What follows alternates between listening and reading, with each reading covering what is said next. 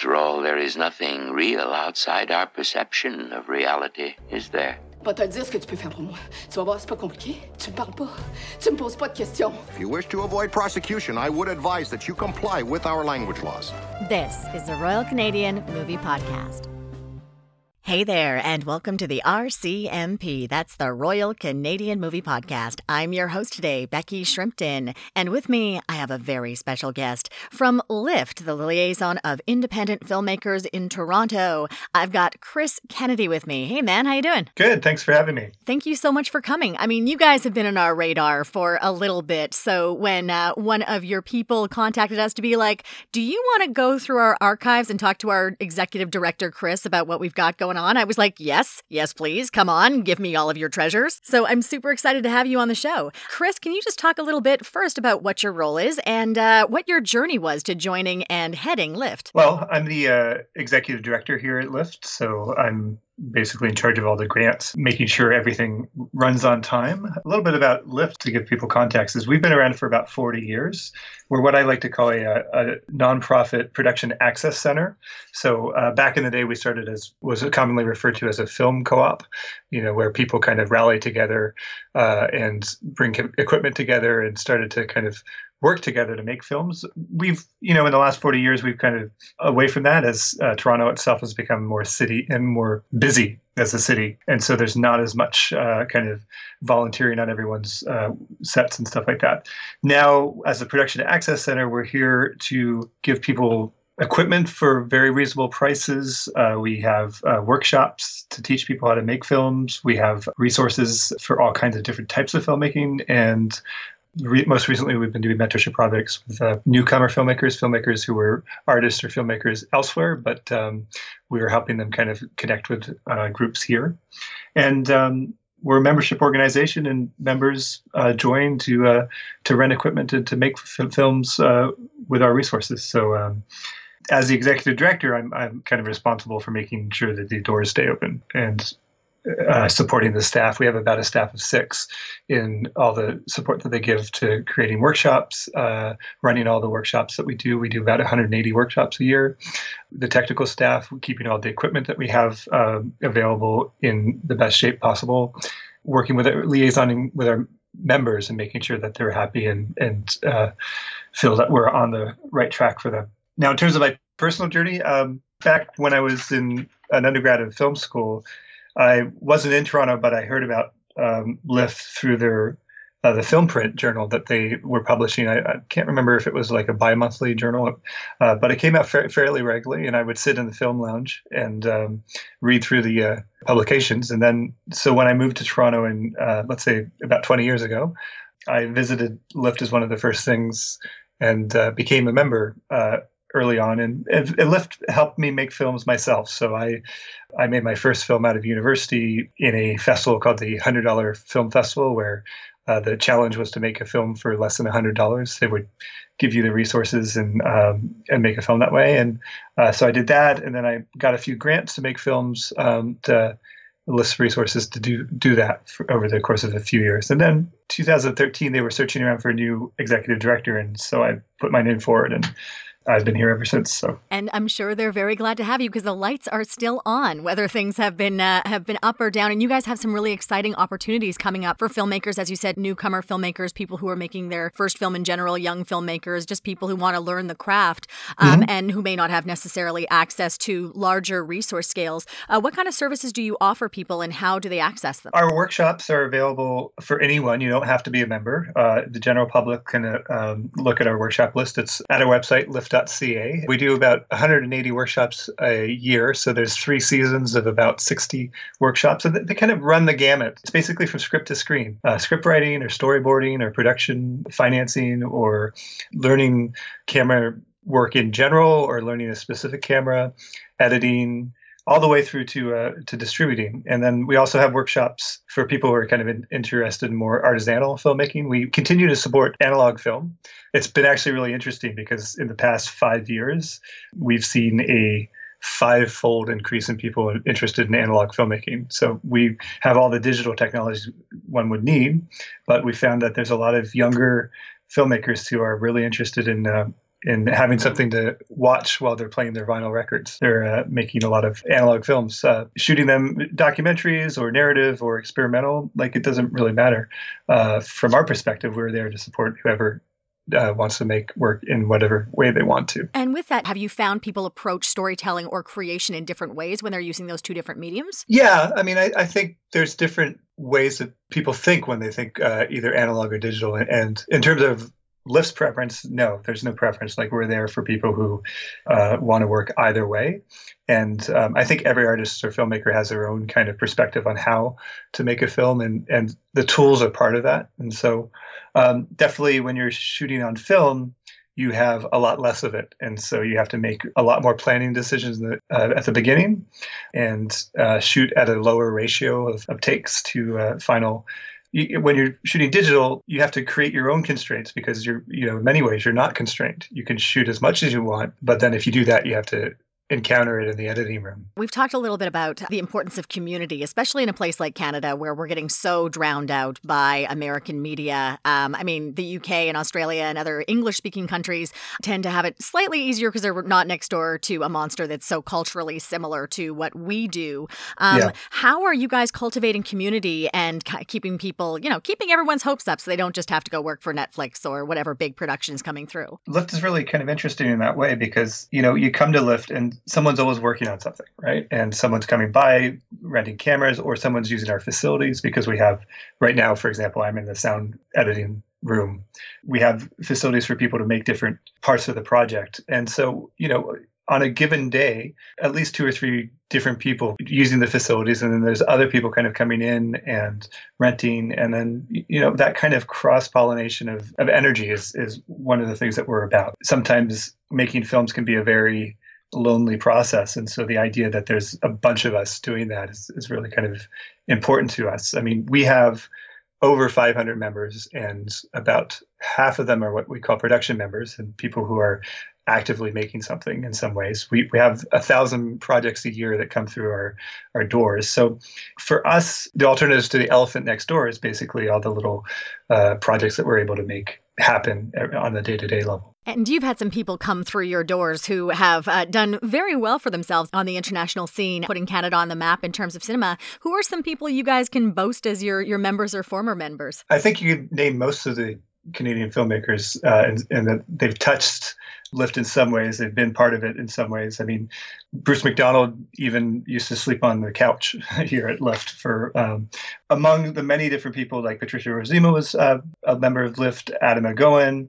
We also had um, Clement Virgo was on the board for a while. Uh, Jeremy Podeswa was uh, a member for a while before he moved south. Ruba Nadda is a is one who was a young filmmaker when I started participating in Lift, um, and she's gone on to make uh, at least three features the new blood is making films like Sofia Bohdanowicz is uh, is a member here, and she's often kind of in the dark room or or in one part of our facilities making films. So you know, I, I really think there's this really kind of fun historical look at this site where there's been a lot of different activity over the years and people have gone on to do other things. And then there's still people who are kind of very much a participant in lift over the years. Like for example phil hoffman who's been a member for uh, forever. He shows up you know at least once a month to either bring his students by or to make work on a new project or whatever. So it's it's it's there's a huge continuity of, of experience here, which is also a lot of fun. And I think when you watch any groups of people who are particularly successful, they come up in packs.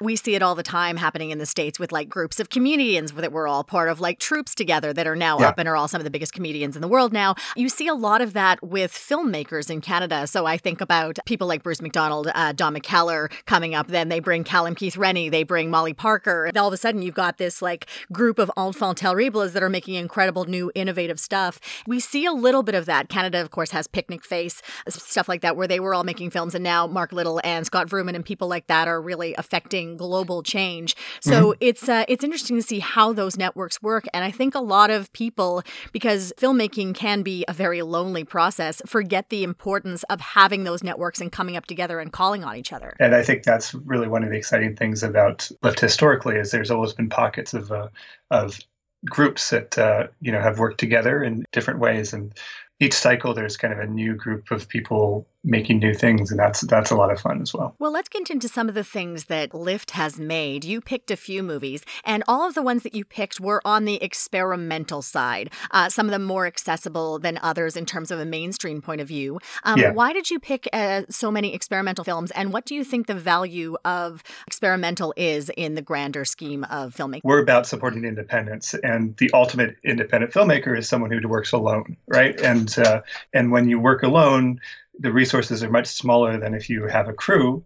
And so I think the fact that we support a lot of uh, independently minded people who like to work alone allows for people who are experimental filmmakers to kind of to, to flourish. And um, and so if they're you know experimentally minded, uh, the fact that we have the resources for them is, is really uh, great. And one of the nice things about Canadian film in general is it's always been kind of this ultimate self-reflective medium. You know, you look at Atom Egoyan's work for for years, it was much about image making as it was about the, the storyline, right? All the cameras are aimed in at each other, and you know, Cronenberg's like that as well. Bruce McDonald is breaking the, the uh, fourth wall. So Canadian film has always been about kind of being introspective about and self-reflexive about what film is. And so the experimental gang are the guys and gals who uh, really focus on that to the kind of minute degree. So they're they're really looking at like what makes a film? How do we do it? Why do we change it?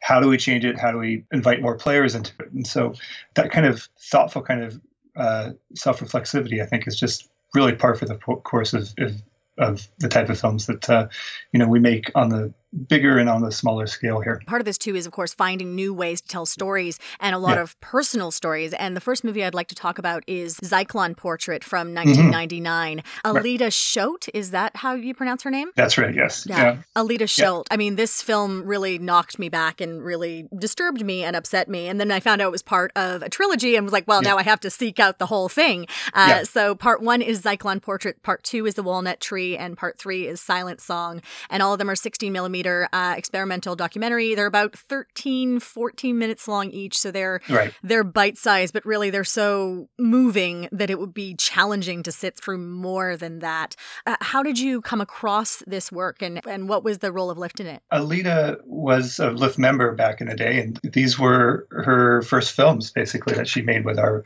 with Lift's resources. This was around the turn of the century, 99, 2000, maybe a little later. She had this material, she had this history with her uh, grandparents, of course, that she wanted to explore. And so she developed these three projects to explore them. And, and so she did a lot of the work at Lift. A lot of the photograph of the film material, all the historical material was done at Lift using our older machines.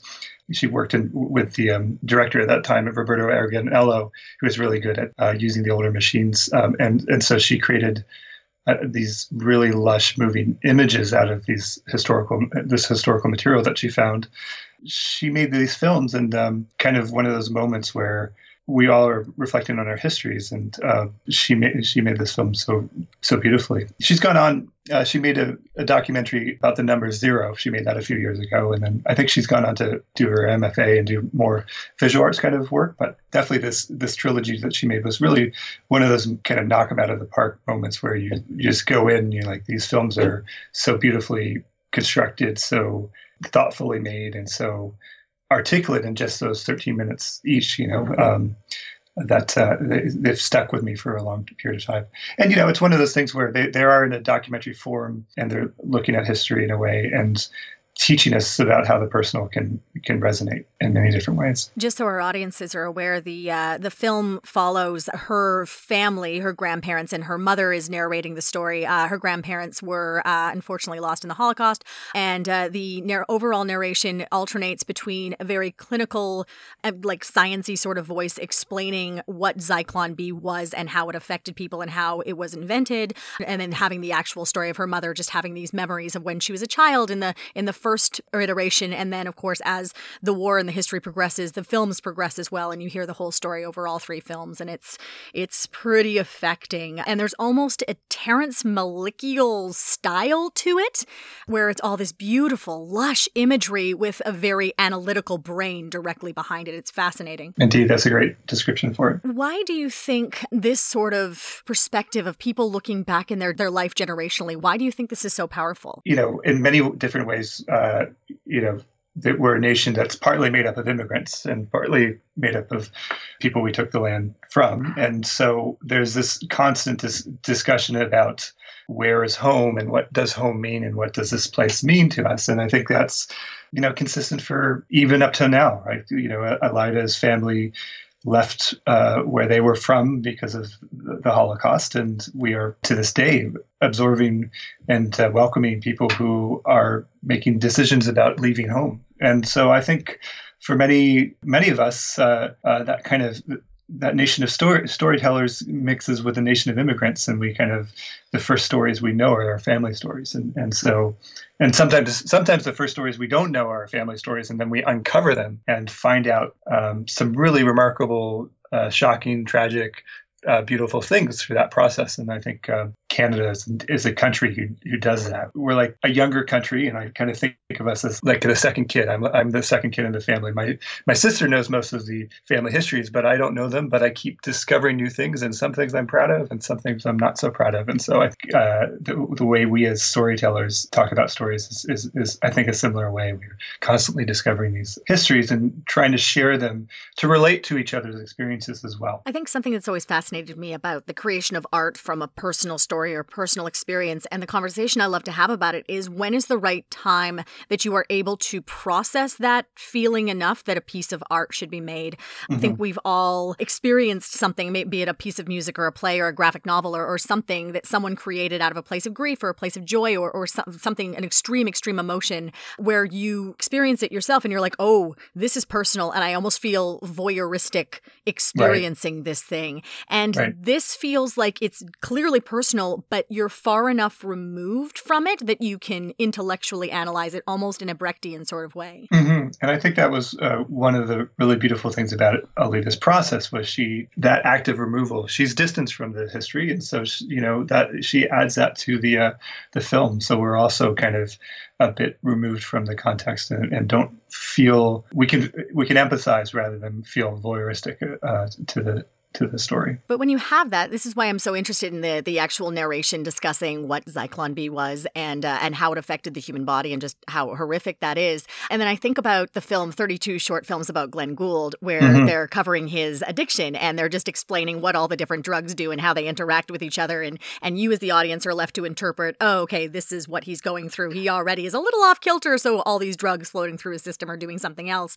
Um, right. and then you hear about the Zyklon B and you're like, "Okay, hearing the technical aspects of this and then contrasting that with actual human beings who you're seeing in a day at the beach and you're hearing stories about what they were like. Putting those two things together, do you think there's a cogn- cognitive dissonance there or do you think it helps us empathize more? I think it helps us empathize more because I really think uh, one of the tragedies of the Holocaust and this is something that we also have to kind of measure uh, in the future is um, the tragedy of the Holocaust is how easy it was for the German people to approach things clinically, to, to, how easy it was for people to distance themselves from what the government was doing, to distance themselves from what these uh, uh, weapons we're doing. Like as she points out, Zyklon B is a pesticide. It has a use value that is helpful to humans, but if you step back, it can also be uh, and and remove that kind of one would hope inherent human responsibility to not use such a thing against another human.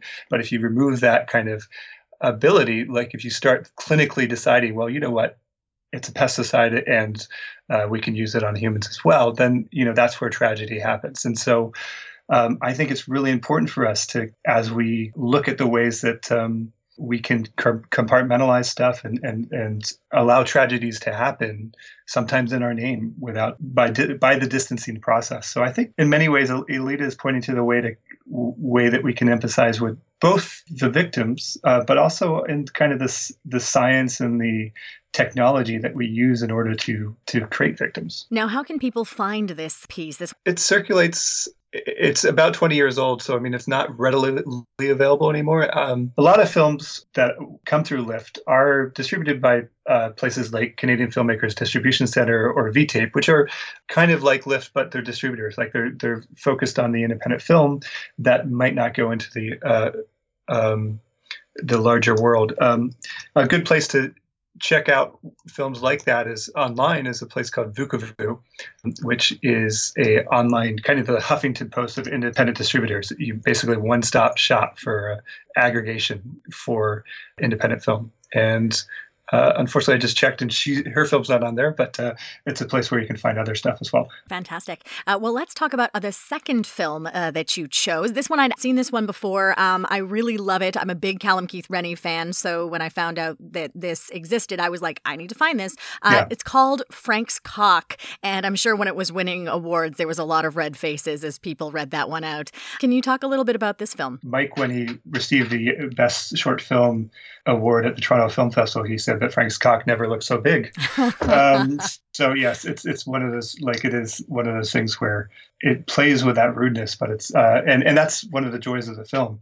Frank's cock is by Mike Hoolboom. Mike Hoolboom's uh, been a part of the scene for since since Lift was founded. Uh, he was part of the Funnel, which was preceded Lift, and then has been a member of Lift uh, on and off over the last 40 years. And uh, he is a um, experimental filmmaker with a very prolific back catalog. And and Frank's Cock was probably his um, uh, his crossover hit. Basically, he's uh, he in the late 80s, uh, early 90s was diagnosed with HIV, and was in this is kind of the center of the AIDS crisis. And Frank's Cock is one of the ways that he, uh, one of the many different films he made to address the issue. And um, and in this one, it's uh, giving a monologue about um, Frank, his lover, who had just been diagnosed with AIDS. And uh, the film is basically Callum's uh, facing the camera and giving this monologue uh, and then there's two other there's three other screens uh, in the in the screen. It's a picture within a picture. There's four pictures Callum and then various imagery including gay pornography and pictures of the human body and, and uh, so uh, and pop culture kind of images. And, and so you're kind of bombarded with these images to look at uh, while you focus on Callum's um, a really wonderful monologue. It's a beautiful performance from him. And really, I believe this is one of his first appearances on camera. It's 1993. So he had, as of yet, to become like the Hollywood villain that he would later be, or, you know, the Canadian film staple. Just to watch it alone for that monologue performance is entirely worth your time. I think what's interesting to me about this film is that we don't think about the HIV crisis as a crisis anymore. Like it's still around, it still exists. You have to be careful, you have to be, get tested, but it's no longer the death sentence that that it once was. Right. So these reminders of seeing films like this or thinking about Angels in America, which came out in 1991, or even uh, Rent, which doesn't necessarily have the resonance, they're these little time capsule reminders of, yeah, this is what it used to be like. And it used to be, oh, you were diagnosed. Okay, that's it. Your life is over. And, mm-hmm. uh, and this has a fascinating way of telling that story, going about it and seeing it from the point of view of someone who is interacting with someone who has it as opposed to yeah. someone who already, someone who is, who was just diagnosed, which gives you that level of removal. It's it's really interesting. And it's also really interesting on this uh, as a historical moment. This was like made in 1993, and as you pointed out, for uh, this is one of Callum's first performances. But you know, there's this moment when everyone is working with each other, right? And so just that just the fact that Mike is is an experimental filmmaker and uh, didn't mean that it was verboten for Callum to work with him. And Callum would explore with that as well as he, when he was doing experimental theater and, and regular theater, and then, you know, the stuff that we now know him and love him. And, and at the same time, also the AIDS epidemic was very much, it's part of the community. Like everyone was, uh, knew someone with AIDS at that moment. And uh, there's a, it was a difficult and time, you know, this was even, this was even before, you know, uh, gay rights uh, really became a norm, right? And so, so looking back at this p- period, this is a this is an interesting film, partly because it takes something so, at the time, very controversial and makes it normal, to for lack of a better word. It makes it accessible, you know, to the larger viewing audience. And so, anyone sitting down at that year's TIFF and sitting in the uh, shorts program would watch the normal kind of collection of shorts, and then they would see this one and it would blend in in many ways, but it would challenge you at the same time. And so I think it's a really kind of interestingly subversive film that allowed a lot of people to kind of get a better sense of um, of what was actually going on in parts of the community that people were not paying attention to as